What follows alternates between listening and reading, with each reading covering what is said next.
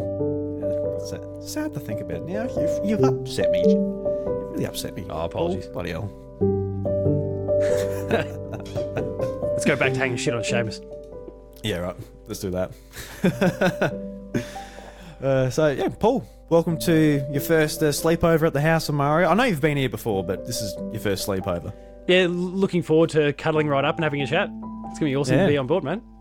Yeah, no, I've, uh, I'm really glad to be here and have a chat with you because it's been a little while. I think it's been since PAX. Yeah, PAX is last uh, year. Yeah. And, um, you know, since doing it by myself, I don't really bring on my friends that much. So it's nice to be able to talk to some of you guys. And, um, yeah, I, the memory that comes to mind first is just, you know, your recording of Bryce and I just drunk in the back of your car. That's usually something that comes to mind. Yeah, And, uh, the- yeah, it's very funny. There's that. There's um, I mean, reading fanfic and all those sorts of things on the show. Oh yes, that's We- right. Yeah, I was talking. I was telling Josh from Nintendonia about that last week actually, and uh, he went back and had a listen to it, and he was um, he said he was laughing at work. So well, that's good. Hope you weren't too. Hope, hope you weren't playing it out loud. Anyway, If you can, uh, what episode number is that? I need to, I need to actually go and check that back out again. I think it was. I think it was twenty five. Good. I thought it was like in the thirties, but yeah, it's a long time ago. Reading that fan fiction with Wario and Waluigi, and it goes from a few cheeky farts to uh, pretty hardcore And, in, in those. yeah, went went went, went pretty. we uh, went to some dark places. Yeah. So I always think back to the episode I brought you, Dylan Blight, and Dash on, and we were, we were. I got you to do another fanfic, and I always think like, was that an awful decision? Was that did I scar Paul? Did he never want to come back because of that? Absolutely was- not. No, loved it. Oh, you loved it. Okay. I, I was just in a, I was just in that mindful sort of spot that, uh, and it's, it's something that's kind of cooled over the years as more and more students have just discovered my content anyway, whether I like it or not. That uh, they hear me say heinous shit on the internet all the time. So at this point, who cares if I read a bit of discussing fan fiction? It's, uh, well, it's just that. So I'll dodge that bullet. So I actually have a, if anything, I have a little bit of regret for not just leaning right into it completely and uh, and reading some uh, some more of it out. We'll have to do another one, right? yeah, I was about to say I don't have one pulled up for today, but yeah, we'll, we'll, we'll get there. We'll get there. We'll we'll find a nice uh, Mario uh, fan fiction to read out where Bowser um eats his own tail and turns inside out, and God knows what happens. I'm all for it. Yeah, no, absolutely. Yeah, I might have scarred Dylan though. Dylan might Dedi- be a bit scarred. dedicated episode to the fanfic too. Like, there's no news, there's no other conversation. It's just we're going to sit here and read a story to you, the listener, today, Mm, and you're probably going to hate it. yeah. uh, I've been doing a thing on sleepover where I basically ask, uh, you know, what are some good sleepover memories you've had in your past involving video games, or you know, I dare say they involve video games. But you might have a, you might have a good memory of riding the BMX bike and doing a backflip over your mate's house. No, I can't say that it was too much of that. Um, Mm. The yeah BMX, any of those sort of, was never really my jam. But um, no, cer- certainly, certainly you're right. Like a lot of a lot of some of my old like favorite kind of um, sleepover style stories do involve video games, whether it was. Um, even things kind of towards mid to late teens and even early 20s where you've got, I mean, you know, not necessarily the old kiddie style sleepover, but, you know, coming over, have a couple drinks and watch E3 or whatever it happened to be and just a couple all nighters with people. Going back to the, the earlier days of, yeah, just sitting up and playing oh, geez, there would have been some classic RPGs on the Super Nintendo. There would have been uh, Smash Brothers and whatnot on the 64 till early hours. Um, a lot. I mean, there's a lot of actually Nintendo. Like a lot of it actually would revolve around Nintendo titles. Really, so you know, your Mario Karts, your Smash Brothers, those sorts of games always worked in that sort of setting. And that was whether I was, you know, seven or eight, all the way through to you know, 20, 20 plus years on, uh, longer. It's they're styles of games that translate very well to that sort of scenario. So, um, lots of good memories around around some of those. Iggy's Reckin' Balls is one game that I remember. Do you recall that one from the 64? No, I Oh. don't. Uh, that's that's certainly one that I remember getting a lot of airtime at one point. Um, jeez, what- yeah, that would have been late primary school years. That in that particular instance. Don't don't necessarily remember too much about what actually transpired over the night, but that that was one of the Oh, the okay. and no no not because I was cutting loose and smashing beers at eight years old. yeah, that's but what just sounded like, like. the, oh, there, there wasn't anything necessarily amazing about or no no particular high notes from the whole thing but it was just consistent fun the entire time and we just did not break from that game it just had us hooked new round, constant, you know, constantly trying to be number one, and it just worked um, in that setting, and that would have that would have been basically all night until stupid eight to ten year old Paul finally ran out of steam. Yeah, there's so many games I've had just up all night with your mates. I wish we still had it now. I know we're adults, we've got responsibilities, but don't you wish you could just have your mates over and just stay up all night now? And be like, uh, I don't need to go to work in the morning. The kids don't need breakfast. Who, who cares? I'd nice to do that at least one one more time. Look, I, I do it from time to time, but more so on my own. Um, and that way, if things go pear shaped with the kids, I'm still there to do it and whatever. Maybe I'm still sleepless because I stayed up till 4 a.m. watching whatever, doing whatever, and then all of a sudden the early wake up from the kids completely ruins the couple hours I might have planned to get. But yeah, I, I do miss the the opportunities to sit up with mates and do it. Um, whether it's just binging games or watching an E, well, not an E3, I guess, but like a Summer Games Fest or equivalent style things. Um, it'd be cool, and I'm sure an opportunity will come again. But it's really down to kids getting a bit older and potentially one day doing some of these things with the kids, and then getting the the hateful look from my wife and saying, "Why are you co- like Why are you costing them a full night's sleep?" That's important to them, and you're you're deprived. Our son is sleep deprived. He has not slept in 48 hours, thanks to you and your BS attitude. Oh yeah, I would love to do that. Just all right, kids. The list, this is what's going on. We've got Gamescom, 3 a.m. Geoff Keighley, he's having a presentation. There's going to be announcements, updates, brand new gaming news. We're staying up. Bill Clinton We've and got the GTA snacks. 6. Yeah, we've got. There's so much stuff that's going to happen. So, and in in between all that, we're going to be partying. I got the beers. Let's get amongst it.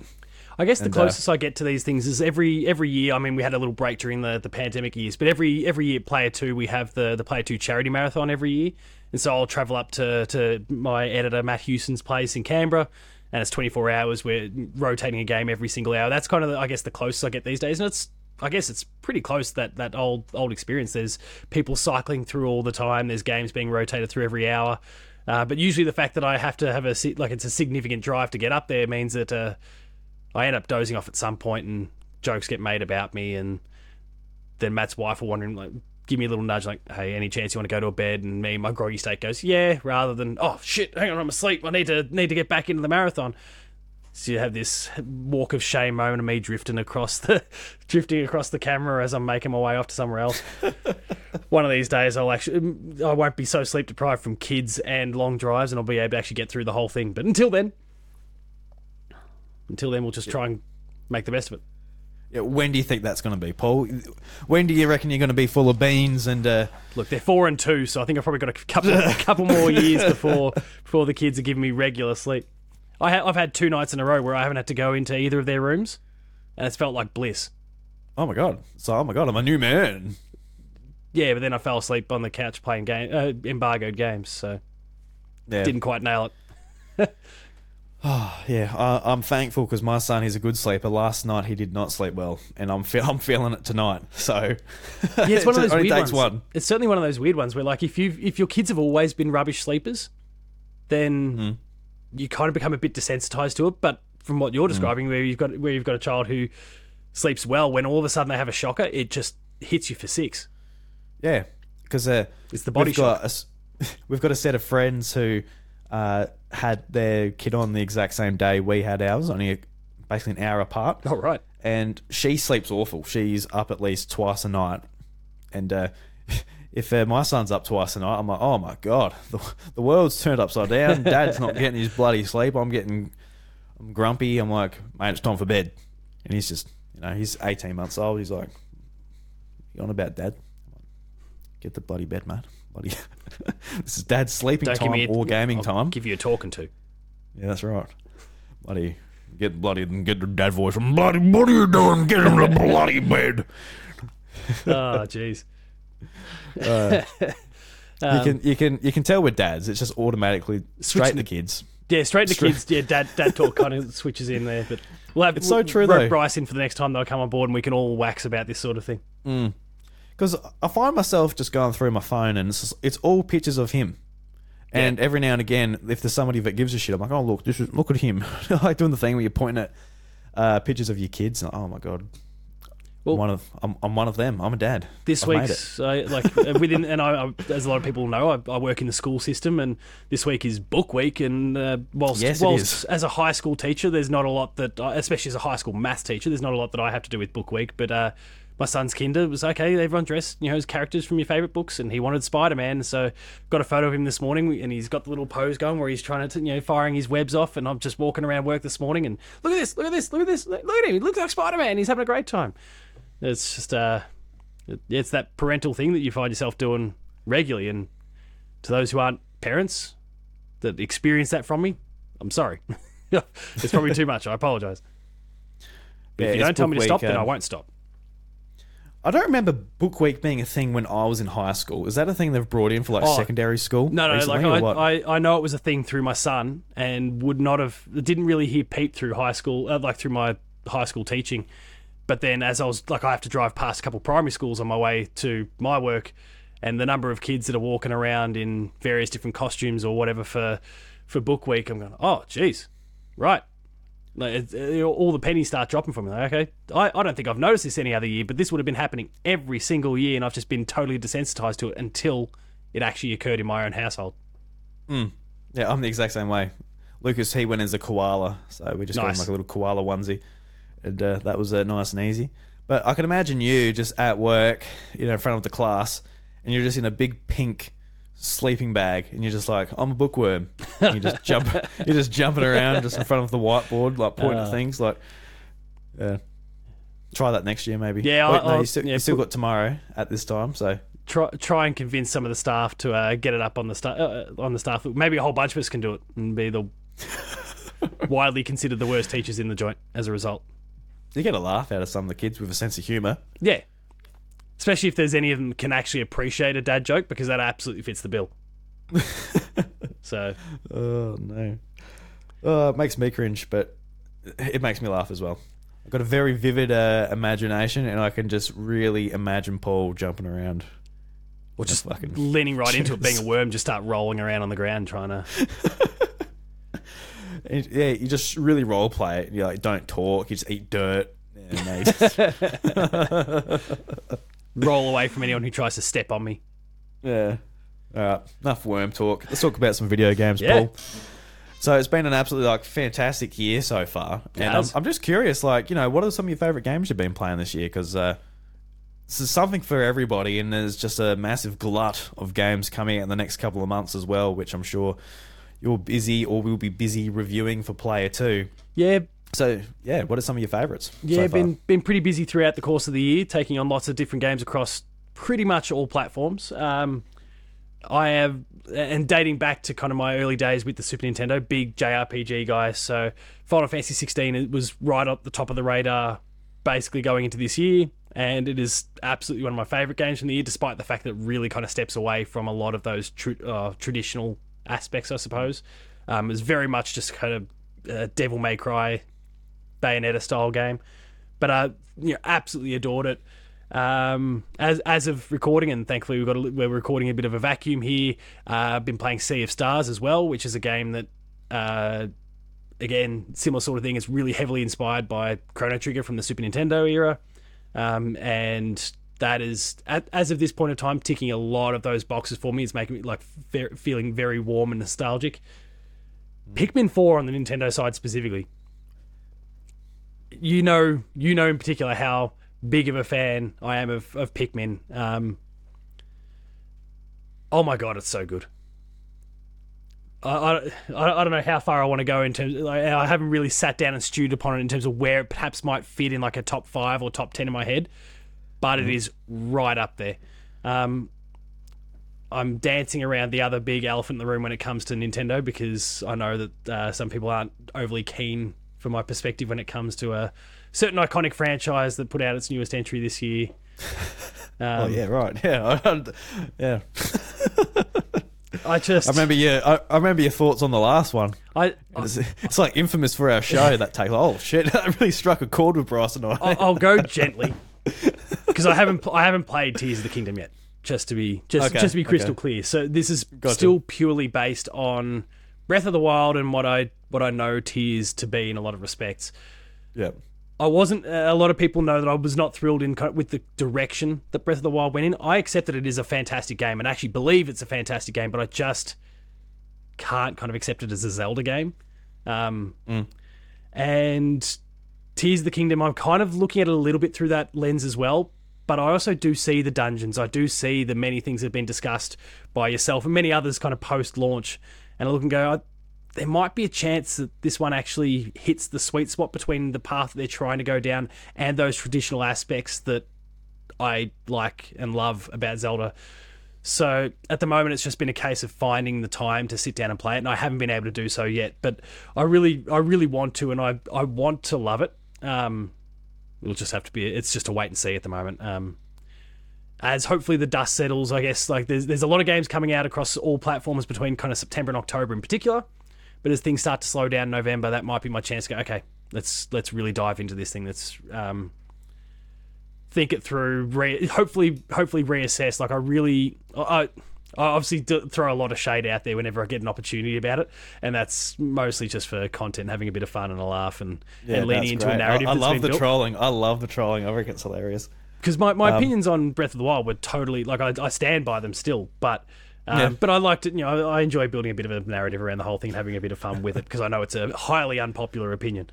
Um, So, what is that opinion? Just to oh, I mean, it's it it's the, it's stamina, it's um, yeah, okay, yeah, it's weapon degradation. These aspects I didn't like in other games as is.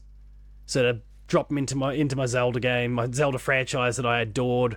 Um, the open world I didn't really have too many problems with. Um, the argument could be thrown that it was a little bit too empty, but I know that that's kind of something that's been rectified a little bit through through Tears anyway. So not not something that's really on my radar for this.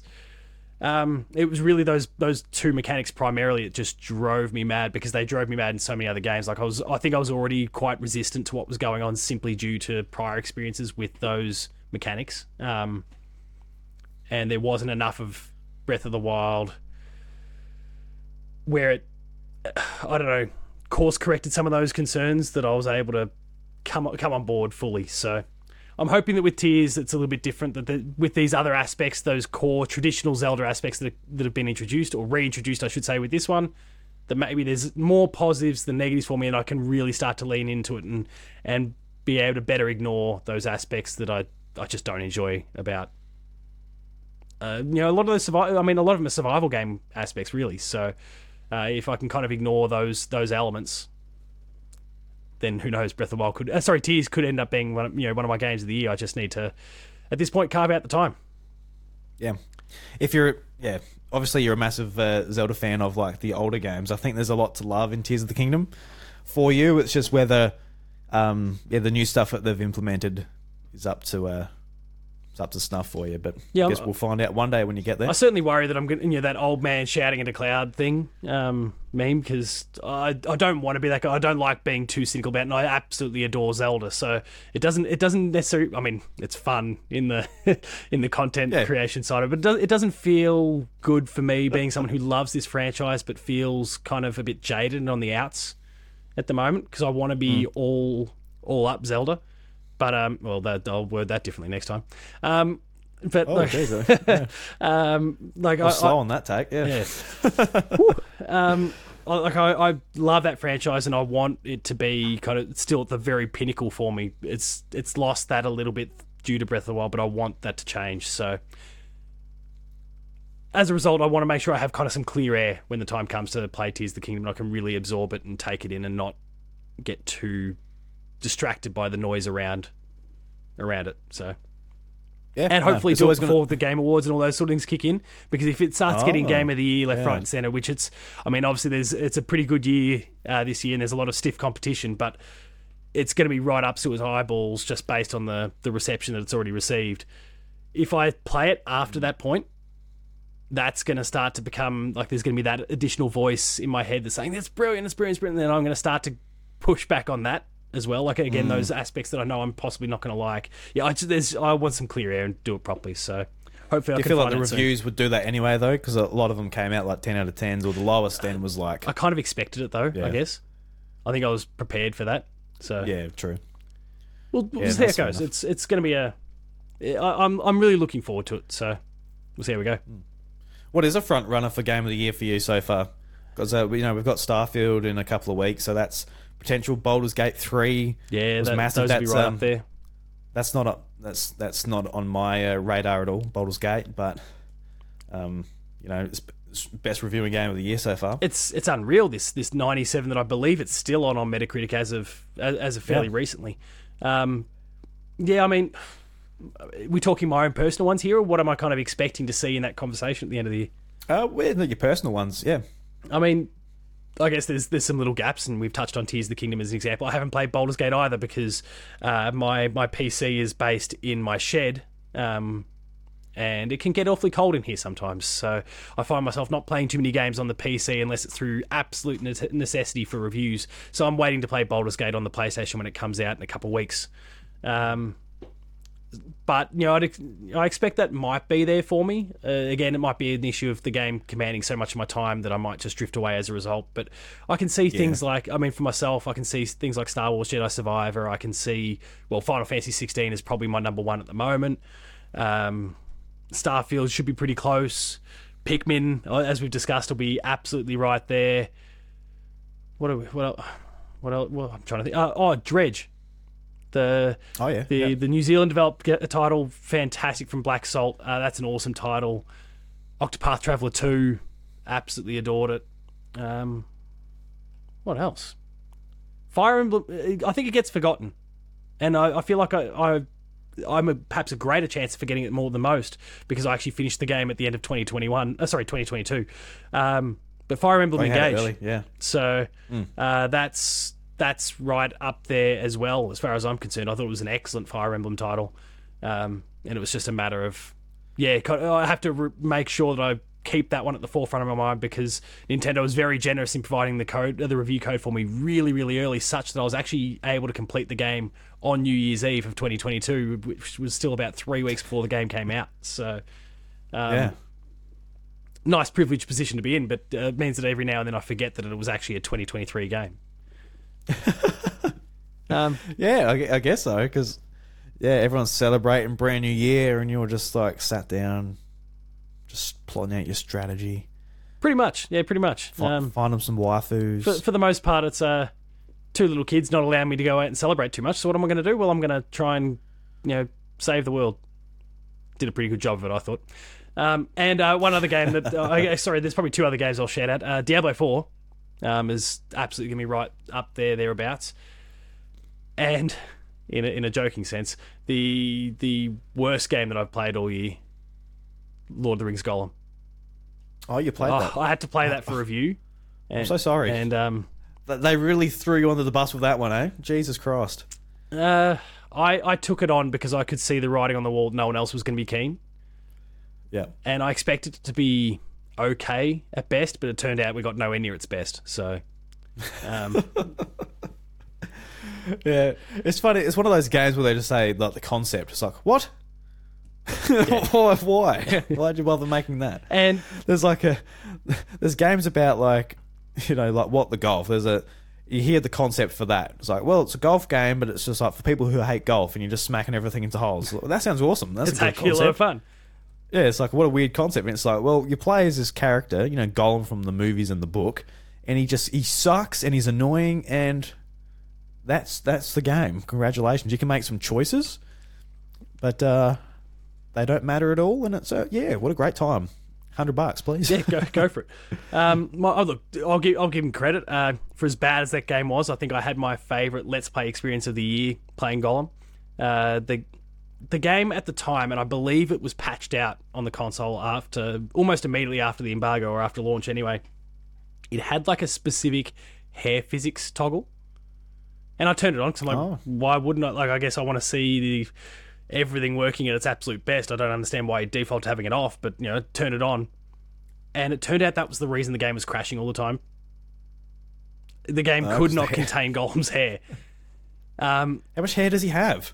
not a lot. I mean, we, we know we, we know what we know what Gollum's like from the movies, and they you know, they tried to replicate him and did a pretty horrible job of it. But like, didn't have he doesn't have a lot of hair, but that that hair physics was causing all sorts of issues. And so I recorded a let's play for this, not recognizing that that was actually causing an issue. This was all still pre-launch at the time, so I didn't have that context.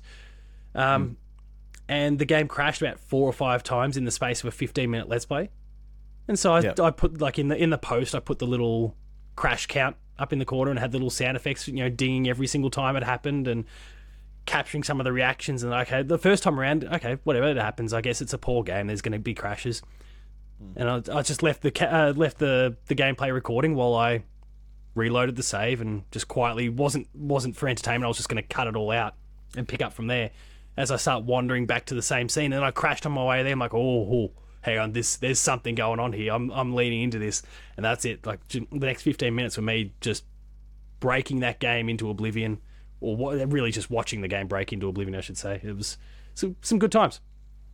Yeah, I mean, you feel sad for the developers, but they did ask money for that, so that's Well, yeah, exactly. that's on them. um, yeah, I certainly don't want to wish dear. ill upon anyone. Um, and I know that the that studio, like uh, not developing games anymore off the back of all that. They're only pu- going back to publishing. Uh, so, I, so I certainly feel sorry for for the developers who I'd imagine a large chunk of them have now lost a job as a result of that. I, don't- I don't want that for anyone. Um, but there's obviously been some poor decisions made in the lead up to the release of this game, and some some of which are kind of inexcusable as far as the game development scene is concerned. Yeah, so yeah, anti game of the year, My anti game of the year, yeah. Lord of Ring Gollum. Ah, yes. Uh, th- that apology was hilarious. How that was the typo on that, which just says Lord of Ring. It just says everything you need to know, right? For anyone who hadn't Yeah, played so, it, well- that's it. That's it in a nutshell. yeah, that's just what the game's all about. Yeah, no, it's, it's I, I can't wait for uh, just the rest of the year to play out. I'm a little bit, it gives me a little bit of uh, anxiety actually, just thinking about the rest of the year. Just even Nintendo just by himself, I'm like, wow, there's a fair bit there for me to play. And then you put PlayStation onto it, and Xbox with Forza and Starfield. And it's like there's, there's a lot, let alone all everything else Yeah. outside of like the major Third parties and all that. Like the indies. yeah. So yeah, just uh, so much to play, which I, I can't wait to dig into. But there's a, there's been a couple of indie games I've really enjoyed this year. I don't know if you've got PlayStation VR two. Yep. And uh, you've been playing much of that recently. Not- mine's Not mine doesn't get a whole lot of use, but I'm happy I have it. not super recently though. I was playing um Synapse, which I don't know if you've been yeah. meaning to pick that up. Looks awesome. Um, yeah. and, and it's really, really good. So it's it's a Oh, it roguelike so at its good. core, FPS roguelike in VR, and it plays like a dream. Um, Hmm. I, I'm super, super impressed by the whole thing. Um, I've got a slightly delayed review going up for it pretty soon, actually. But um, okay, oh, cool. it's just I, I love the game. Like it, it really ticked a lot of boxes, and uh, the, the the way they gradually dole out the upgrades and and the di- you know the different mechanics are introduced. You feel like you're always progressing. It's I mean it's very hard to get a rogue like or rogue light right. That was a bit of a mouthful. I'm glad I did that slowly. Um, it- it's very hard to get those right because the balancing act is the thing that can blow all of these games up. It's why when one finally hits, like even say Rogue Legacy 2 uh, from, well, Cellar Door fairly recently at the end of the day, when a game pops up and it does it masterfully, it gets cel- it deservedly gets celebrated because it's a very hard line to walk. And, and I think uh, Synapse does a pretty damn good job of it as well, to be honest. Yeah, no, I can't wait to uh, pick it up. I've, I've just been looking at my stuff on PlayStation and Switch. I'm like, well, I've got a lot of uh, stuff on my plate, so Work I don't what's there already. need it just yet. But when it was announced, I thought it looked fantastic, and I think um, arcade shooters in VR are just so much fun. Yeah. L- Like they, e- even to the point where I'd much, I might even prefer to play like a shooter in VR than just a f like a, f- a first-person shooter on a controller. Like I'm not the biggest first-person shooter um, fan anyway, but yeah, no, it's just so much fun. Like I, I really enjoyed Superhot on Yep. um, other VR systems. Still not on VR two, but um, like even like the rhythm stuff, like Beat Saber, um, Oh, a classic. Synth Rider. I love Synth Rider. I actually haven't I tried I think that. I actually, I th- like I got it because um, Beat Saber wasn't out yet. I think I actually prefer Synth Rider. Really? Okay. Synth Rider. Yeah, no, it's so much fun. Like the music's just upbeat, and instead of uh, slashing, you're just like you know you're hitting orbs and you're following rails to do the motions, and that feels awesome. I'll have to have to give it a proper crack. Yeah, definitely. No, it's uh, it's worth it if you're into the rhythm games. I I could just play rhythm games on VR. I find it yeah It works. They, I- they work a treat there. I just Yeah, I just hadn't given that one a go. So I think I'll be return. Maybe I'll be dusting off the VR two again and take it for a spin. yeah, no, no, go for it because uh, it's such a good workout too. Like these uh, rhythm games. I, I'm like, Christ, I've been squatting without even noticing I was doing it. Well, that was one of the Getting things these- that shortly after getting the VR two, or or- yeah, it would have been shortly after getting the VR two. I'm I'm standing in our living room and I'm using it and and playing it. It was Beat Saber. At, uh, no, actually, no, because it wasn't early on. But I was playing Beat Saber when it finally made its way out. And so yeah, we're in we're kind of the midst of winter at this point. Pretty cold. Wife walks in while I'm playing. I've got the headphones in on, so I didn't hear her enter the room. She's gone and put the heater on. Naturally, it's a, it's a cold day, but I'm where I'm positioned is basically under the heater. So Yeah. after about 15, 20 minutes of you know rhythmically swinging my arms for the, for the songs and the heater maxed out, cranked all over me, eventually the headset comes on and there is just like I, I felt like it was almost like a pool of water just fell out from the uh, from the eye thing and yeah. just what is going on here? And then I finally hear the heater. Oh my god, you've been trying to kill me while I've been in here. I've been in a different world. I didn't even know this was going on. And I yeah. and the thing is, wife wasn't even in the room. So what'd you turn the heater on for? Yeah, I'll- she must have wanted to kill you. She's like, I'm just going to set the trap and, And let then him walk walk, into it. uh, yeah, I, I set up a fan next to the TV. yeah. because I, I was, it must have been still still hot like early in the year, and uh, I was just sweating. I'm like, my t-shirt was wet. I'm like, am I just really unfit, or is this requiring a lot more out of me than I, you know, initially give it credit for?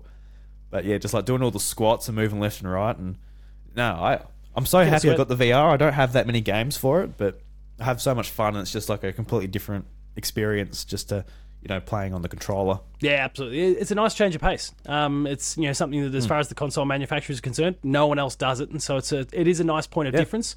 It'd be nice if uh, PlayStation themselves could support it a little bit more with some further software and not not leave it to indies and third parties. And even then, there's not a great deal of third party support either. Um, but maybe one day, maybe maybe there's a big showcase coming down the line where they have a bit of a blowout on some VR stuff. We can hope. Yeah. I um early in the year I played Before Your Eyes on PSVR two. Have you played Yeah, that one? fantastic game Yeah. and really novel concept. Yeah, yeah, absolutely. You basically like just looking through the headset and you're just looking at third third person through this person's life and you're taking in their memories and when uh if you don't want the scene to move on, you got to keep your eyes open and if you blink it moves on to the next onto the next scene.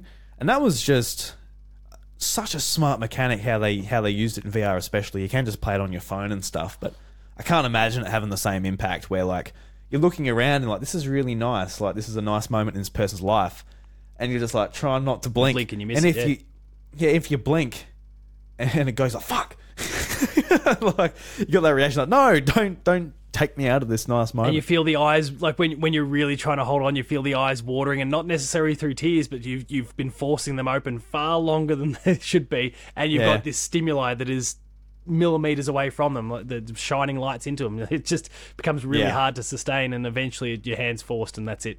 The blink comes, and off you go. I think I was able to cheese it a little bit. Like I was, I squinted my eyes and like I was like blinking one, then blinking the other one, like sort of rotating my eyes as like you know more air was getting on them, and yeah, I was just trying to work that out a little bit. I would have looked like I'm having a spaz inside this, uh, inside the VR, but yeah, that was great, and you know this. I cried so much. I took off the helmet. I was just, and in our bedroom we got a mirror, and I looked in the mirror. I was just bright red, covered in tears, and like I got to I, I only remember this because I took a photo of the headset afterwards. My headset, like the bit what covers your face, blocks out the blocks out the light. It was just cut. This was wet. Oh, Like I just cried my fucking eyes out playing that game. Especially as like you know just becoming a dad. How that story yeah, turns it out. can, Holy can hit you right in the feels. Yeah, it's uh, it's pretty impactful stuff. They they did an amazing job, and it's it's only it's one of those ones that can only work in VR. Definitely. I don't, I, don't I, I assume they haven't you know ported it and kind of tweaked it in some way to make it work on some other platform, have they? Oh no no it it is on it is on phone. It uses uh, the camera on your phone and stuff. Okay, so yeah, they've been able to kind of replicate it, I guess. Because uh, yeah, you can play it through your Netflix subscription on iOS and Android. Oh, cool! But- I didn't realize that. That's Yeah. awesome. So I sh- yeah, I assume it uses your front camera, and like yeah, it can detect you doing it that way. You would be able to cheese it that way. Just put some, put your thumb over the camera. Just- like, "No, I'm. Just hold a picture of yourself up while you're playing. I'm just gonna be like here doing this, and I got the photo of myself sitting right next to it. Yeah, just like I could stay in this moment forever. You're not taking me out.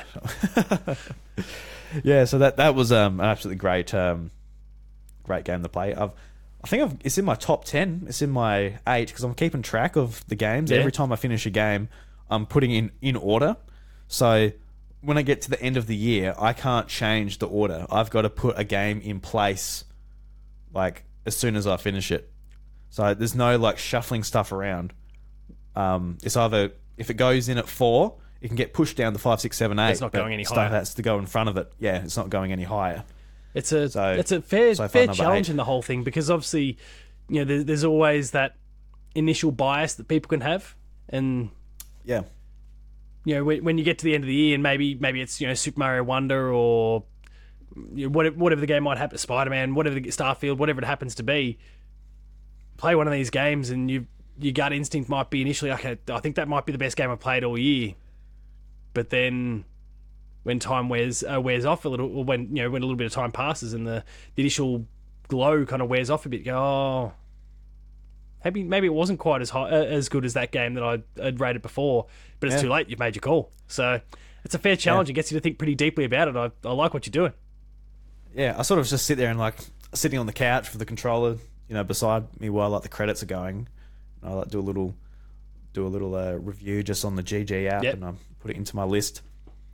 I sort of think about it then, but I guess you have that bias if I put together the whole list, like at the end of the year, or I put it together as I go. Like I There's guess the bias is still there, yeah. But uh, yeah, um, absolutely. I think a lot of the games I play this year are like sort of backlog stuff. Um, because I'm just looking at the stuff that I've beaten, but I haven't. Um, I've got a lot of the newer games that came out this year. I've got them like on the go. Yep. I haven't actually finished them yet. Yet, yet because uh, pick like the, the biggest ones be like Pikmin Four and Final Fantasy 16. I have them, but I have not started them because uh, they came out when I was sort of in a couple of months where I just wasn't playing many games, and now it's sort of hard to uh, get back onto that train. Yeah, I'm with you. And uh, like I mentioned a little bit earlier, you know that anxiety is kicking in a little bit. Like, oh god, Falling like, you know, behind, new things coming out. Yeah, yeah, and that's not even as like a a podcaster. That's just as a gamer. Yeah. that's that's just oh god. It's an intimidating thing. I mean, like the Yeah. circumstances between us differs in the sense that so I reviewed both Final Fantasy 16 and then Pikmin 4. They, like I've been making Mm. sure over the course of the last couple of years to to when it, when a game code comes in, maybe something I'm really really keen on, find someone else on the team to do it because when something when when that kind of must play game for me comes along, I want to be able to pull rank. Um, and this year, the two that I wanted to pull rank with were Pikmin 4 and, and Final Fantasy 16. And just so, ha- I mean, you know, I got generous lead time on both thanks to both Square Enix and Nintendo. But um, Pikmin 4 came in, I think it was about two days, I think, before the Final Fantasy 16 embargo was up. So I realized at that moment, like, holy crap, like, I am as I mentioned before, like already struggling a little bit with this. I'd face uh, face planted the couch a couple times while while playing Final Fantasy 16, just having you know having been that tired from dad duties and all those sorts of things, and playing a lengthy RPG over multiple nights.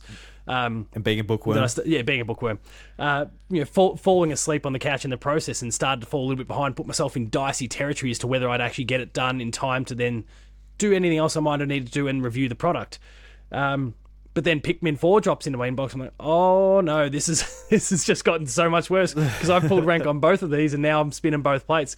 That that there was 48 hours there towards the end of Final Fantasy 16 where the anxiety was going into overdrive. So then to I mean, like that was ultimately still fine because Nintendo is so generous often with their their pre-release embargoes for these sorts of things, where it was it was still almost a oh jeez, it must have been about a month that I had. Um, yeah, I, I was thinking because like it's like wait a minute, those games came out pretty far apart. But yeah, I guess the, yeah, the overlap it did overlap for you. yeah, Yeah, it ended up overlapping for me, but it's like it, it kind of cushions the blow a little bit for me. But then I, it, when I get moments like that, it was a very brief period, but I get moments like that, I 100% rewind back to the exact mode you were discussing. I want so many other gamers do like, oh, that anxiety of like all these things that I want to play, they're all coming at me at once. It's what we're all going to be facing, I think, it comes September because it doesn't matter whether you get early access or not. It's going to be unavoidable with the likes of Spider Man, with the likes of Alan Wake, with the likes of Mario, I guess multiple Marios before the end of the year. Um, there's just I don't think there's any way people can avoid it, and it doesn't matter what level of access you've got. So Just say fuck it. Get a different hobby. Go get into cross stitching. Just I'm relax. just going to go don't be a bookworm games. again. Yeah, be a bookworm. get into some books. Well, you know, when it comes to books though, Paul, you got a bigger problem. There's way more books. A lot of A lot books. of books coming out A too. lot of books. Audio books. I'll have an audio book in the ear whilst I'm reading something else. And try and keep Yeah, track of both no, stories and- at once. a different audio book in each ear when you're reading another oh. one. Yeah. Just taking the information. Two different sets of AirPods, both connected to different devices, both pumping in two different audio books whilst I read a book in, in my hands as well. And you're, Absorb in the it. other hand, you, you're reading in braille. Oh, That- no. That's a skill. one that none of us Skill. have. None of us have. None of us can spin for thr two books, let alone three, four. So Man, I listened to one audiobook. I'm like, wait, wait, rewind. What did you just say, mate? what, what was yeah, that? I, I don't listen to too many audiobooks for that exact reason. Actually, like it's because I'll there'll be the tendency to okay now now that I don't have to be physically holding the book, that maybe I can multitask a little bit. But then I'm not listening properly to whatever it is that's being said, and I do exactly what you said. I start rewinding, scrubbing back a little bit. Hang on, play that play that bit again. What was said? So then I'm not necessarily doing the author a, or myself actually a, a service by consuming it the way hmm. that I am. So I, I think I need to show a bit more discipline when it comes to any sort of audiobook related content and actually sit down, just warm drink, whatever, you know, very traditional sort of experience of Yeah. someone reading a physical book, but just without the physical book. Hmm. I, I love audiobooks for, for that very reason that you can multitask. I'm at work, and I think the last audiobook I listened to might have been well end of last year. So I don't listen. I don't listen to too many either, but every now and again I I do pick one up. It was just on like a, it's called YouTube Secrets. It's just like um just tips for YouTube Yep. by um Sean Cannell who does a YouTube channel called Think Media. Does a really great channel if you're into that type of stuff. And uh, yeah, I was listening to that, just like you know, discussing like YouTube strategies and whatever. And I'm just there like chipping shit off a sheep's ass. um, and I'm like, but it's great because like if you get a you know a book that you really like and it just makes time fly, but it's you know while you're doing something else that isn't you know enjoyable, isn't just like your free time. Well, it's like good listening So- to good podcasts as well. But also, it's, Exactly, it's weird because I yeah. can I can do that, but yeah, the audiobook circumstance, I just I can't retain the story like I need to. So there's there's a horses for courses component here clearly, because I can sit you know Yeah. listen to you, whoever else might be, with no dramas. While I'm doing other bits and pieces, I can recall the conversation. I'll, you know, I'll shoot you a message after about something. You know, you, you and Bryce talking about the uh, uh, some school experiences. Uh, sorry, what were we talking about? Oh yeah, that um, you know, teachers teaching children of uh, students that they've already taught. Like it's and that get starting to become close-ish to a reality for me at this point with the ages of some of the kids that I've taught now. Some of them have had kids. Um, it's becoming a bit of a reality, and that, that traumatized me a little bit. But it was it was hours after. I'm like, yeah, I remember that from when we, when we were chatting whilst I was doing whatever and filling up the car with petrol and blah blah blah blah, and the shot you a message afterwards. Bryce thoroughly enjoying it, I might add. He did. he did enjoy the fact that uh, he put that in your head. But every now and again, I see some of my teachers. They're there's one in particular. She goes for like jogs around Yeah. town, and I go past her, and she. I, I just imagine what she's thinking. Like, my God, I taught that guy when he was nine years old. Now I'm pushing a pram, and I've got like a unshaved beard, looking bloody woolly. It's like that's not a little boy no more.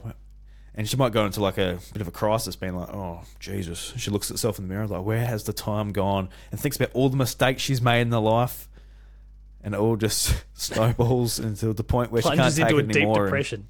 Like, yeah, and uh, Look after yourself. She needs therapy. Yeah, please look after yourself. Don't do that.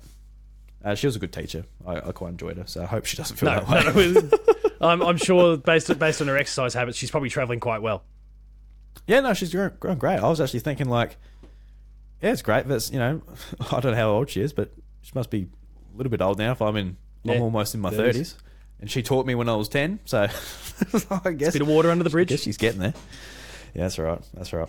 So we're, we're talking about um, reviewing games, Yeah. and I'll, it made me just like think about the whole Australian, um, I guess, games media scene, and uh, you know how, how things are going. Because for the most part, I'm I'm reading um, you know the websites and keeping up to date with uh, with stuff on Twitter, but. You know, as far as like everything that's going on, is it just ticking along as usual, reviewing games and all that, or is you know, I dare say things have changed a lot since COVID as well. Yeah. Since we've gotten back to in-person events and all that too. So yeah, what's been, what's been going on with the games media in Australia? Um, look, I think I think the games media in Australia thing is probably fairly representative of what's happening everywhere for the most part. Um, I think the the traditional word, unfortunately, is kind of fading in its relevance, and so it's about finding different ways to access the audience, uh, whether that's through video reviews where maybe maybe your written review gets translated to that format. Maybe there's some little tweaks to make it more appropriate for the format as well. But maybe maybe you know translates over that. We've been doing some uh, YouTube short style mini reviews as well to kind of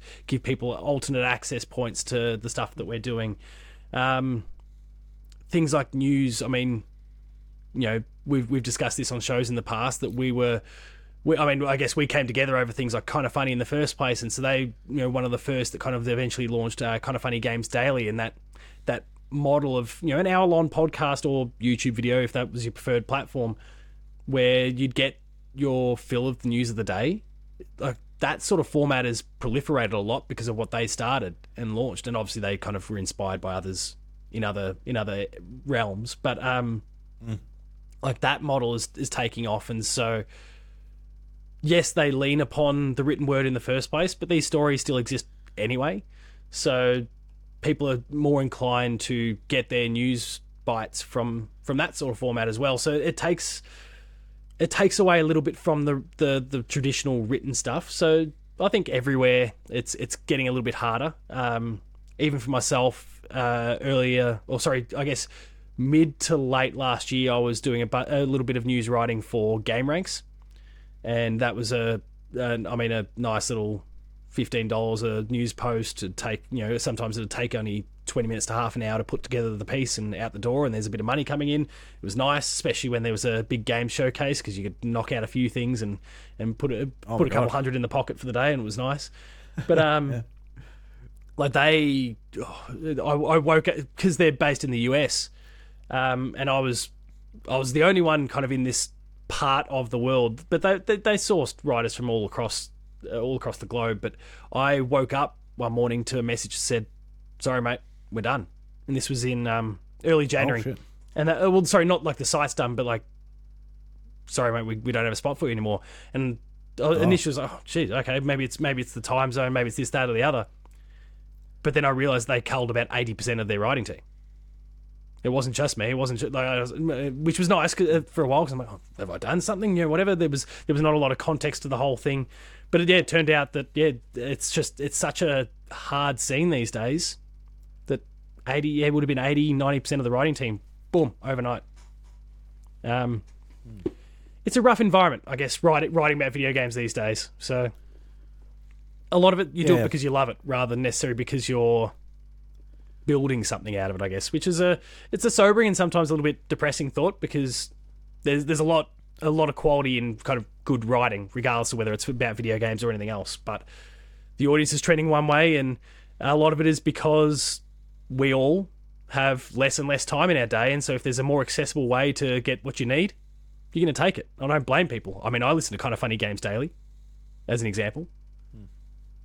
Yeah, yeah, so do I. That's how I get a lot of my news. Exactly. And yeah, I've um I've started trying to just uh, use like RSS feeds to um, bring a bunch of articles just to my iPad. So I just go through the iPad and use Apple News, and I go through um s- well stuff from uh, websites that are actually on the app. There's only like a select Yeah. few, but there's a, the Vooks and Press Start are on that app. So I try to use that um, instead of just random stuff on Twitter or random uh, what's it called? Um, what's it called? YouTube Shorts. I try to actually like actually go and have a look like properly and you know support some of some of the riders. Have you heard of a site um, called that. um, it's I N O Reader, like I know Reader? Um, no, not not not that one in particular. It's basically no. one similar sort of thing where you basically just like okay, so you essentially you create an account and you basically just subscribe to all these sites, and whenever they have something go up, boom, there it is. So you just curate whatever you want. Um, it's a pretty pretty quality thing, and it was actually kind of handy for me even when I was doing the writing that like, I, I wouldn't necessarily miss a beat because these things would instantly get brought to the top of my feed, and I could just access it whenever I needed. Okay. it. So You have to have a look at it. I've, I've got a couple of others. I've got like Reader and Instapaper. There's, there's Yeah. a few apps that do similar things. But yeah, it's been good to do that, especially getting back into magazines too. Because Yep. I've been reading magazines on the iPad too, and it's been great just for reading like features and things. Because I guess like most of people have moved away and it's gone to like YouTube or podcasts, but a lot of the a lot of uh, people who are doing that type of content are getting the news stories from the written word. It's a bit of a chicken and egg thing. You can't have that go away and you're not going to get your news from YouTube. I'm, you know, when I was doing a lot more news on the House of Mario, I'm not out there cracking the stories. I'm getting it from Vooks and my Nintendo news and um, Nintendo Life. No, I, you know, the great work that those guys are doing there that informs me and that allows me to um, Put your spin bring on it to my audience and yeah, and have my my thoughts on it. But you can't be like, oh well, I get my news from the House of Mario. So well, not quite, mate. you know, it's like for a lot of pod- podcasts, like Kinda Funny games daily, they are in the exact same situation. They make sure they credit Absolutely. um, all of their um, writers and that because a lot of them are their friends too, so they can't. yeah, you don't want to just kind of to. steal all their stuff. Yeah, so they'll have they'll have their mates in their inbox be like, "Hey, say my name, please. I wrote that." But yeah, no, it's definitely a chicken and egg thing. So people need to keep that in mind a little bit. But it's the way of a lot of things. They're disappearing, and then we sort of go, "Oh, wait a minute, I missed that. We need that. Oh shit!" And it's look, too late, too little, too late. And it's it's nice in a sense that like, uh, and I guess this is not necessarily exclusive to the Australian game scene again, but um, the opportunities will pop up for people in other for in other forums in terms of specifically writing. So speaking for myself, uh, it was about the middle of last year that I was uh, chatting to Sandeep Rai, who was responsible for a book dedicated to the Vita. Um, uh, and it was a fantastic thing. I really enjoyed write, uh, reading it. And he wrote me in to write for basically the sequel, which was It Only Did Everything, a PS3 related book, and it comes out, uh, well, digital uh, digital copies can be bought now. Actually, the Kickstarter's been and done, and the book's been published digitally. And for those who subscribed on Kickstarter, their physical ones should be arriving imminently, I would imagine by now. But um, Oh, nice. it was fantastic to be a part of that, and I got to got to write a few features about things like Little Big Planet and Assassin's Creed. And then we had another chat afterwards, and so he's putting together a, a retro PlayStation magazine, one you know, one of probably three or four issues every single year. And there I am getting to do some stuff there as well. So it's it's been really nice, a nice rewarding thing to. Firstly, it's a, it's a paid gig, which is which is nice as well. But I mean, these are these are opportunities that I've never had before to be able to put something into print. Um, like I, I made sure to order one of it only did everything for myself just so that I can kind of look at that and go like I they're my words I wrote that it's it's it's a really I'm super excited and I got I got very emotional about it actually when um when he first sent over the digital PDF it was just a courtesy one like hey you did this like there it is.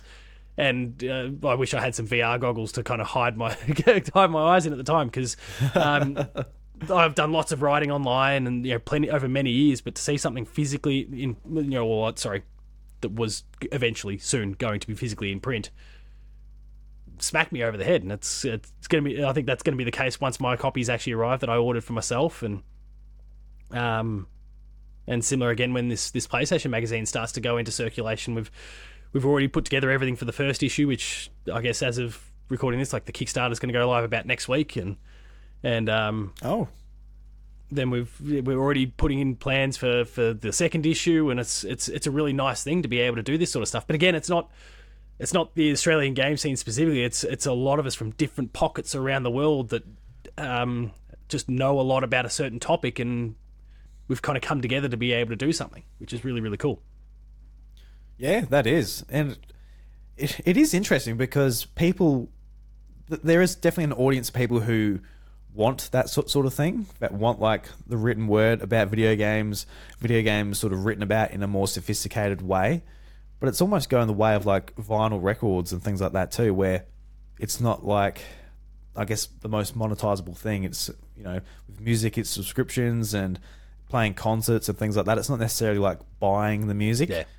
and with the i guess with like the written word when it comes to features and that with magazines going and uh, websites not being super monetizable it's uh it's just like all into books and just like limited run magazines which is which is great i think it's just important that people support that if they If that's what they want. really do want Yeah. that And if you want to support high quality writing and all those sort of things, you've got to be willing to. And look, I mean, big books like what we did for It Only Did Everything are not cheap for people to get their hands on. I think in in the end, just for me to order my own copy, especially because Sandeep's based in the UK, I think it was about eh, sorry, and the state of the pound versus the Australian dollar, which also wasn't kind to me.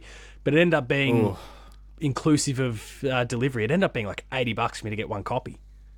Um, it's, again, it's a big 300, 400 page book. Like it's we're not we're not selling something minuscule and pathetic here. It's a really high quality thing with a lot of content, but it's not cheap to get your hands on it. The magazine, on the other hand, for people who want to get a physical version of it, it's like twelve bucks Australian plus whatever the postage will be. So um, there's there's 50 bucks which, postage. yeah, the postage will probably triple the price. Um, but it's yeah, it's it's kind of hard to get into these things, especially if you want the physical the physical side of it. Um, I personally am obviously going for the physical because I've got a personal stake in it. Um, Yeah, of course. Yeah. but you know, we've got we've got lots of readers and those sort of things for those digital those digital versions. So there's lots of opportunities there for people as well that would also save them a bit of cash too. So Yeah, no, I'm keen to uh, check it out now that you've um, brought it up. Because I've heard about the book and your involvement, but I didn't know it was coming out so soon. So definitely, yeah, can the check well, yeah, out. I guess I'll plug Um, now. Like it only did everything is available available please. now digitally, um, and for Yeah. those who Kickstarter backed it, the physical version should be available, and there'll be more. I'm pretty sure Sandeep's going to put more of those into print because they've still been pretty popular even after the fact. So um, I know the Vita one can be bought the, through his through his own Etsy page that he's still got set up for for that. So I'd imagine the PS3 book will be exactly the same, and the magazines potentially as well. But the Kickstarter is not yet live, so people got plenty of opportunity to get on board with that one. Yeah, because I guess that like apart from the the state of just how everything's going with you know online media and things, how is um just with the amount of people working within like the the game journalism industry or just you know people like you who do it just in like their free time because they just love it so much. Is there many sort of opportunities to like work if you if you want to be a writer? Is there many opportunities to find a website like a player2.net? Or, Um, I mean, I think I think there's lots of those sites that still exist. There's a lot of um, people doing it purely for the love of it. But obviously, if if there's people who are looking for an income, maybe something that's you know sustainable income, the Australian scene is very very hard. I certainly think of the likes of Press Start as being one of the Kotaku Australia um, being among the the few examples, and there's there's a couple more, of course, but among the very few examples of publications in Australia where you could actually have a full time job out of all this stuff. And in the US, it's really it's shrinking as well. I mean, you've obviously got the big dogs like your IGNs and your GameSpots, but the crowd around them that that were also able to make a living off of it is shrinking. So, um, and people are having to look for alternate alternate methods, whether it's stuff similar to what I've been doing, whether it's subs uh, people creating their own Substacks, uh, you know, Kickstarter, Patreons, all of those sorts of models. I think they're really coming into play, and it's it's really the the journos starting to come to the realization that people, regardless of what it is, like what it is you're consuming, whether it's YouTube videos or podcasts or or written word, people are gravitating more towards specific people now and uniting behind uh, maybe a shared opinion, a shared thought, common interests. And so people are tr- even in the written space, people are trying to build out their own personalities now more than what was once the case. Like you would see, you know, published by IGN, and that didn't necessarily mean anything because, and I like IGN has so many different reviewers, etc., that it doesn't it doesn't mean much to see that name there. But when you see reviewer X, Dustin Legarie, or you know, Destin Legarie, sorry, or whoever it might happen to be, you at least so I've got I've hit a hit a controversial person with all these recent comments about Baldur's Gate three. But anyway, um, uh, you you kind of know that was ridiculous, by the way. What the hell? yeah that, was was that huge and controversial? upset game developers everywhere there. But um, oh dear. I got what he was going for, but it was perhaps not perfectly delivered. But um, you kind of know what you're going to expect from someone like Destin, for example, or you know what you might expect from me, where I've got a bit of a bias towards PlayStation and Nintendo, favorable bias towards PlayStation and Nintendo. And you know, so when you when you see my name, or you see a Destin, or you see someone else, you know what to expect. Um, Yeah, of course. and you might have those shared interests, and so they beca- instantly become more appealing. You're more likely to look for their stuff. That's where things go- have been going for years in the in all other forms of content, and I think finally the writing scene is kind of catching on to like if you want to succeed, it's it's about you, the person. So Yeah. It's it's still tricky because there's a lot, not a lot of money in it. Yeah. It's, it's written word depends on the websites more, which depends on ad rev, and there's not a lot of that either. So it's a tricky one. Yeah. I mean, in high school, I really wanted, I thought it would be like my dream to move to California. Well, not move. I didn't really want to move, but say if I could get into like writing about video games and all that. But, you know, with how things have gone and me growing up and realizing that's not really what I want either. It's um it's just completely changed. I think it might be suicide to you know try and aim for that job for a full time, Yeah. even in America for the for the most part. If you if you want to get into covering video games, I think it's super important to have a podcast, have a YouTube presence, and you know if you really want to do writing and something like that, you got to sort of work it into that Build your because voice. that's just where the audience is when it comes to doing this type of thing. And I remember years ago, even with the ABC and Good Game, how they didn't count the views on the YouTube channel towards the thing, and that's eventually why the Good Game it wasn't getting that good of views on free to air Yeah. TV. And it's like, well, we're not watching it there, man. We're on, we're online. We're gamers. Yeah, live TV. What we're you what are you talking about?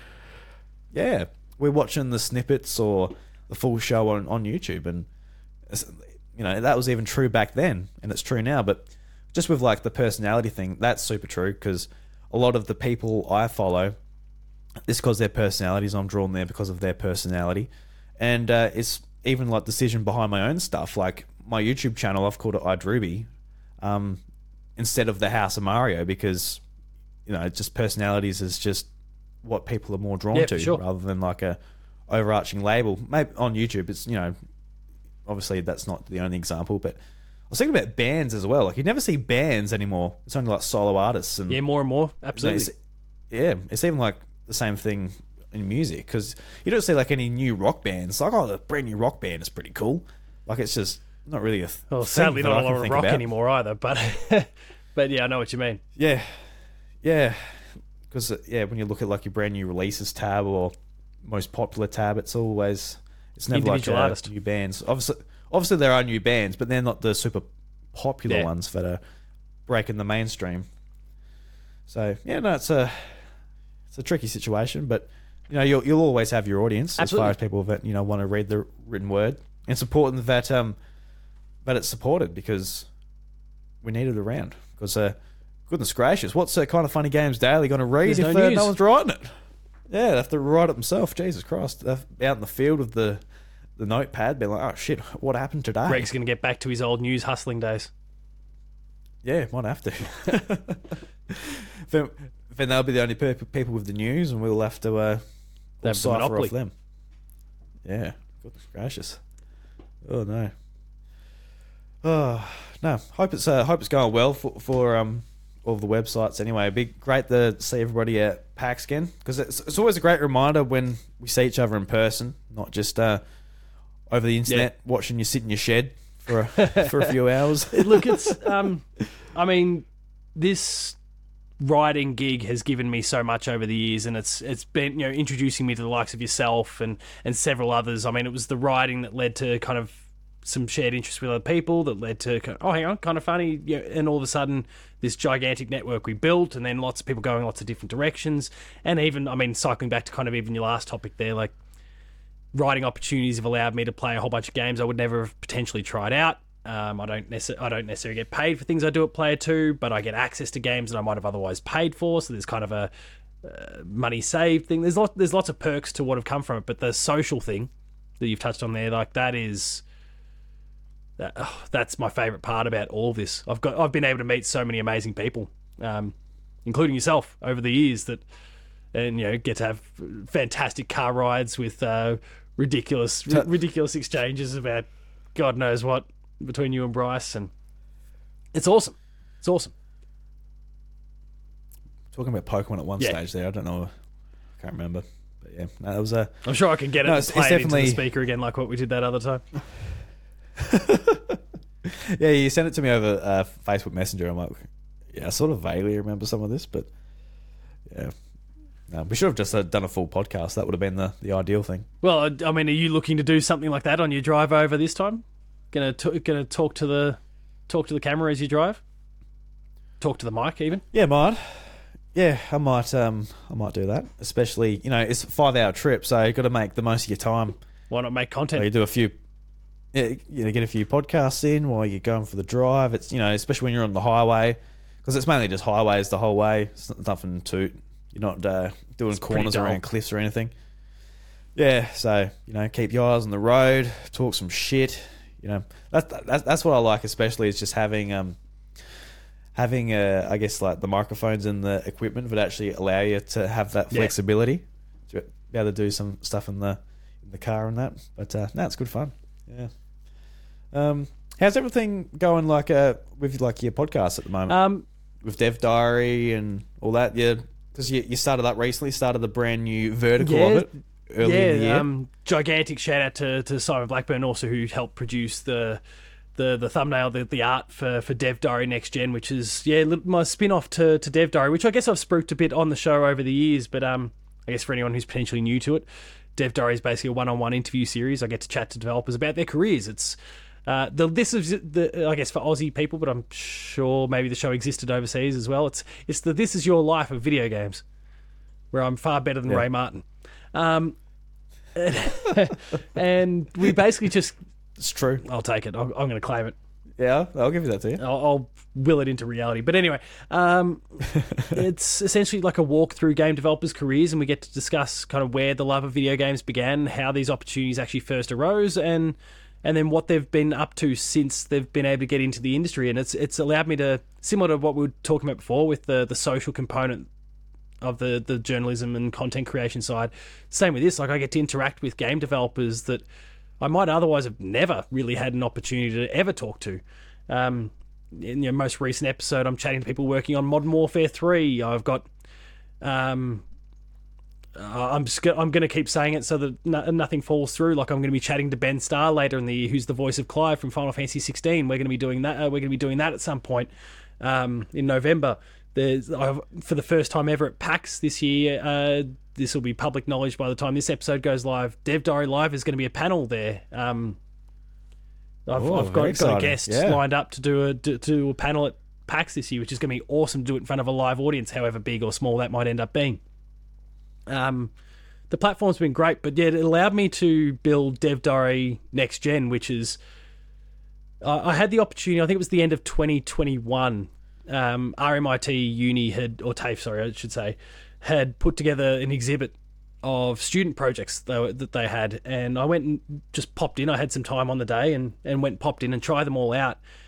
And the energy from all those students who were, you know, really for a lot of them, this is their first chance to present in front of just the public. Were, you could see they were incredibly nervous. And then when a couple of them realised that, hang on, we've got some journo prick that just walked in here is asking questions as well.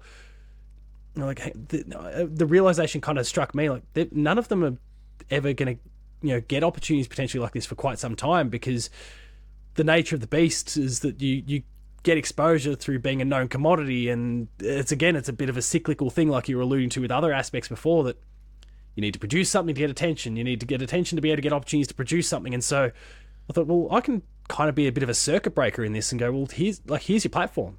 Like if, if you if you're a new and aspiring developer come and chat and we'll do it. Um and that way you know if someone searches your name well there you are. Like you're going to pop up and dev diary is going to be that thing for you to at least get the ball rolling. I'm not saying i'm you know going to give them hundreds of thousands of ears and eyes trained upon them but like it's a starting point it's a jump off point. And who knows maybe one day i'll provide hundreds of thousands of ears for it. The, the show still grows but um it's it's been really rewarding for me personally and i, I guess kind of speaks to a a compo- I mean I, i'm a teacher professionally and so being able to kind of work with people who are learning and building their craft and being able to provide opportunities for people that's always been really important to me. And so to get to do it within this video game space it i guess scratches a few different kind of important things to me so it's been fantastic so far um, i had 10 guests put to me on a silver platter and so I've, they've been gradually being drip fed out um, i'm looking to work with other other bodies around there's various states in australia to to get voices because the first 10 episodes are all victoria uh, all kind of working with the smart program in victoria and working specifically with Samurai Punk and Summerfall Studios at the moment. So two fantastic local studios that they get to work with. But I want to get lots of voices from all around Australia as well, and not just people based at RMIT or whatever. It's it's it's been cool, and I'm looking forward to growing it out and hopefully being a voice for people. Yeah. Yeah, I love the concept of it because, you know, your show is great just because it's so focused on, um, you know, exactly of like the topic guests you have. But just, yeah, giving voices to people so excited to get Yeah. into it. Um, yeah, that's just where like a lot of the special sauce is, um, you know, going to be made. And, you know, is- you might, um, you might blow up because one of these people make the next greatest uh, video game and people search them and say, "Oh, look, there's this interview from God knows how long ago with this with this nice young man named Paul." Oh, look, that, I mean, look, that'd all be nice, but uh, I mean, Yeah. at the at end of the day, the reality is that a show like this, when they're at the very beginning of their journey, is not getting me clicks or anything like that. Like, it's not um, going to help me amass this gigantic audience, but it's a it's a goodwill thing that I think is really important. Um, I think it's it's certainly the best thing I think I've been able to do for the actual industry. Like I think Dev Diary itself has been a great thing as well because there's so many we have so many conversations about the games and maybe the developers and when I say the developers I mean the studios but never necessarily the individuals and there's hundreds of people that go behind some of the biggest games in the industry but then there's obviously the small indies as well and we just don't hear these stories but so that was always really rewarding but I realized that this is like an even greater contribution that I feel like I can make and and I enjoy doing it so if it turns out that only five people listen a week and one of them is the guest themselves because they're like, sweet, that was me, then it's still worth it as far as I'm concerned. Thankfully, I'm not getting five listens, but I'd do it still, I think. So, yeah, yeah. That's the that's a great way to to think about it because yeah, you got to got to start somewhere exactly. anyway with it with an idea. Yeah, um, but yeah, for, fortunately, I don't have those sorts of minuscule numbers listening to the show. It's it's been it's been nice to kind of get a Patreon. The people helped launch next gen, and and um, who knows where we can go from there as more and more people start to realize what's going on. I think it'll be it'll be nice. yeah. How, how, how did you uh, find it starting up a Patreon? Oh, look, it's um, Guess, like it's kind of you know having to kind of monitor everything and make sure that I'm sticking to everything that I've committed. Not that uh, th- you know the Patreon has exploded straight out the gates, so it's uh, like it, it ticked off the the very the very low bar, bar that unlocked Dev Diary Next Gen because I already had recorded like eight out of the ten episodes. It was always going to happen for the most part. It's like okay, if we hit this, I'll do it. Like great, we hit that ding, off we go. Um, Lofty At zero subscribers, I will post the first episode. um, so like that, you know that that was unlocked pretty quickly. But um, it, it, there's been some learnings in the whole thing. Like okay, if I've organised with a guest to come on for a given episode, I need to make sure I put something up on the Patreon there to let people know that the episode's coming or that I'm going to be recording it soon. Because I op- offer the opportunity at certain tiers for people to ask whatever their questions might, you know, whatever questions they might have, and I'll weave them into the show when and where appropriate. If it's going to be breaking embargoes and those sort of things, I can't. But um, it's so th- there's those sort of I guess changes to my schedule that I that I have to kind of think about whenever these things come up. But it's but it's been good so far. It's early days, but it's been really good. So Yeah, that's good. It sort of it, it makes you sort of uh, hold you a little bit more accountable That- than that just too. like ah, yeah. Because yeah, I, I know for myself sometimes it uh, you know stuff slips. You're like oh shit, like it's a little bit more of a of a big deal than uh, if you just when uh, people put money behind you, looking at. Mm. But uh, yeah, yeah, that's great. I, I'm glad that it's uh, it's all going well and everything's uh, you're having fun with uh, what you're doing. That's Yeah. the main thing. Is uh, you're enjoying what you're doing because at the end of the, of the day, if, um, if you weren't, you'll just um, well, I'm wasting my time, aren't I? do something else, I guess.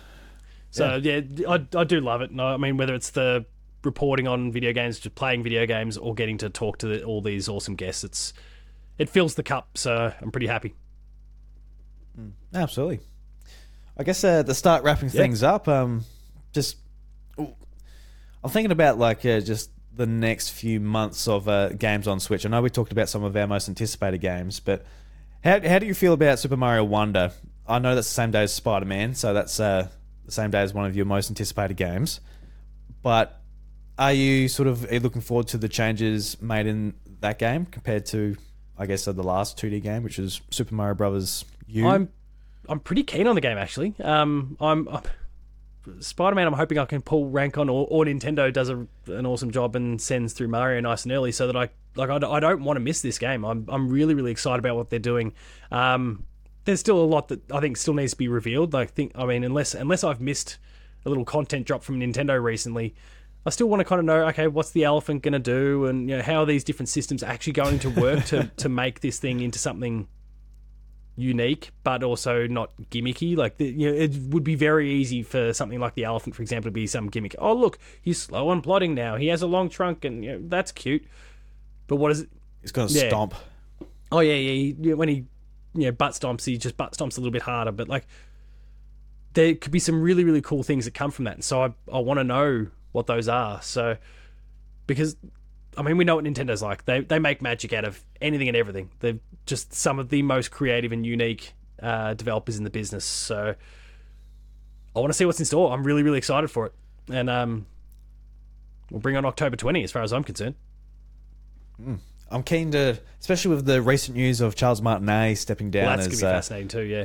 the voice of Mario. I'm just very keen to see more footage, hear the voice. I, I'm I'm wondering whether there'll be more actual dialogue, not like full on sentences, but you know, like a little bit more. Like you know, they sort of after the movie, they like, oh look, we can sneak a few more words in there because um, you do hear from Peach and the other characters actually speaking a lot more Yeah.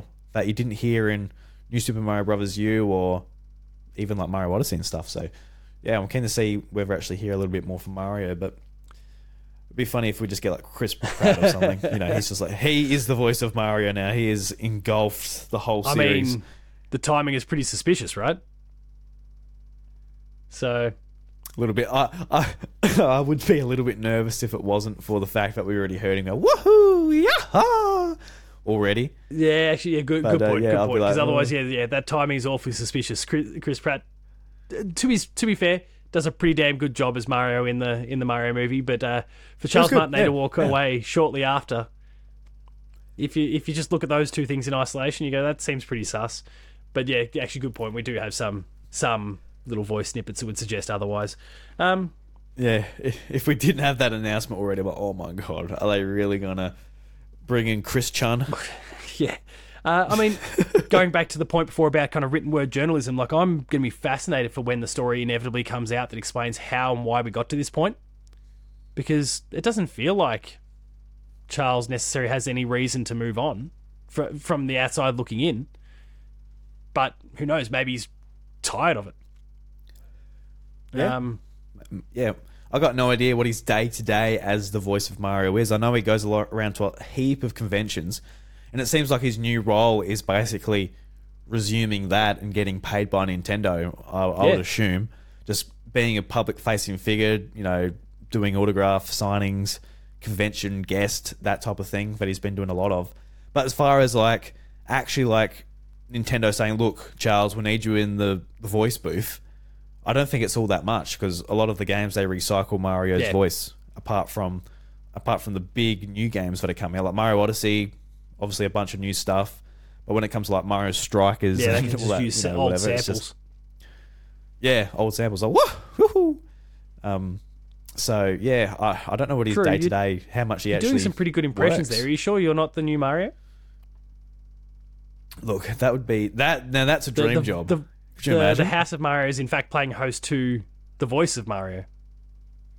yes, that's right. It's me, a Mario. Now I feel like you I referenced Ben Starr before, but did you catch his? Yeah, yeah, I did. I, yes, I did. Because when you said Ben Starr before, it just like, It- it yes, I saw that. I was laughing at that was, today. um, yes, that was hilarious. very very good, and that that impression there felt very, very Clive from Mm-hmm. Final Fantasy 16 for, uh, as Mario. With a few Mm. just f to, to bombs. catch anybody up, um, Ben Starr, voice of Clive from Final Fantasy 16, um, put out put out his uh, His you know, audition? little uh, parody of an audition, being like, "It's a me, a Mario. It's a fucking me, Mario." Yeah, that's very good. Uh, very I funny. got a, I got a liked good it a lot. it. The guy's a funny bloke. I'm I'd like to looking be playing. Mario Wonder. Play Mario Wonder. You do like triple jumps, like wah, wah, wahoo, yaha, hoo. Yes. Fuck off, Bowser. so what the Bowser fucking take this. It's like, what, Oh, what am I playing? And the rest of the characters are still like, "Woohoo!" so, just a complete. Uh, Is Wait, the Dark Mario timeline. um, Um, no, it's funny because like all all of these games were announced in the direct a couple of months ago, I'm, I'm, I've, I kind of forgot about them in, in respect, but just like you know, new WarioWare game, new like Mario Wonder. Mario It RPG. was today I was reminded about Mario RPG. Like, oh yeah, like you know, I cover this shit. I, I'm kind of forgetting about it a little bit. I'm thinking about too much of my backlog, and I'm actually not looking that far They- far They've ahead. really when it stacked the comes deck to pretty well for the rest of the year. October. Yeah, yeah, yeah. No, it's, it's a little bit crazy because uh, I haven't even started Pikmin four yet. I'm behind, man. Missing one of the games Like of I the year, earlier. Well, I say that, and you know anyone can throw Zelda back in my face, but um, oh, it's it's so good. It is so good. Pikmin Four. People can't throw it back in your face if it's your game of the year, mate. If uh, if you think Zelda's trash, you're allowed to Well, think but Zelda's it's trash. baseless It's at the moment. To be fair, so Mm. I can sit here and say my piece about Yeah. Breath of the Wild. I cannot speak ill of Tears of the Kingdom yet. I don't. I don't have any grounds to. For now, just to pay, pay pay a little reference to what we are talking about before the show, but just play an hour of it. Be like, The Legend of Zelda thoughts, Not not, a a, review. review. Yeah, and uh, you'll be you'll Uh, be right. some someone's gonna come, come for me at that point. Yeah. Um, Uh, the game's out. You'll be yeah, you'll exactly. be right. Yeah, pretty safe at this point.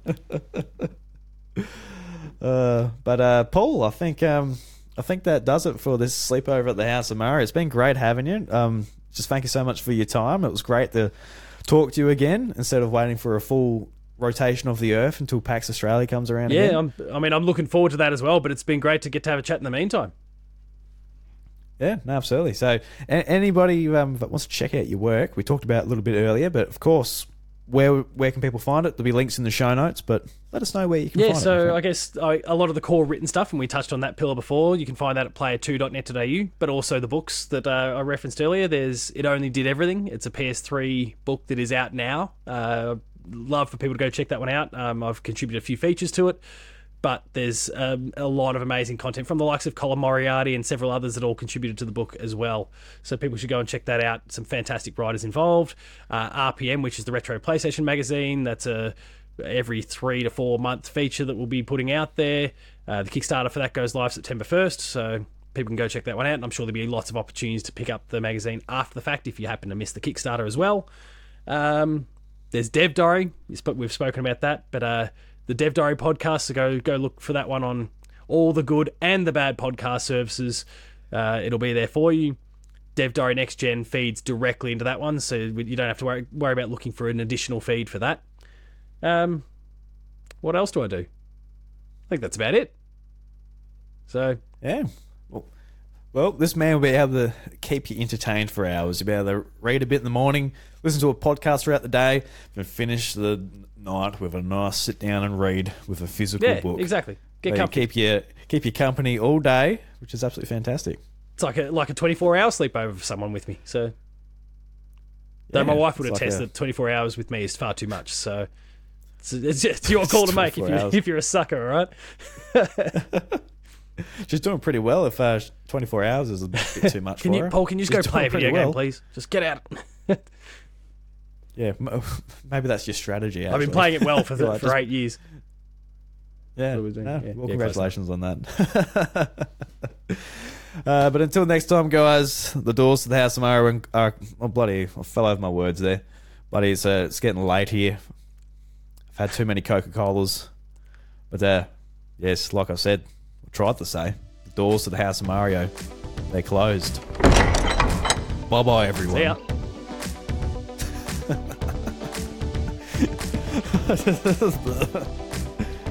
the door's mm. closed on your face on the way through there. The House of Mario, a Nintendo podcast, is recorded in the southeast of South Australia. It is produced by me, Drew Agnew, and is supported by my kind and generous housemates at patreon.com slash idruby. Call in for my behind-the-scenes podcast, Secret Recordings, and Heaps Good, the South Aussie take on a conversational show with my good friend Josh of Nintendvania. A huge shout out to the legends who support me at the iDruby Patreon mega feed tier or higher on Patreon, including Brendan Myers, Oliver Chaston, Samuel Hay, DJ, and Lemonade. Let's continue to make passionate Nintendo content as we climb the stairs to 300. Thank you.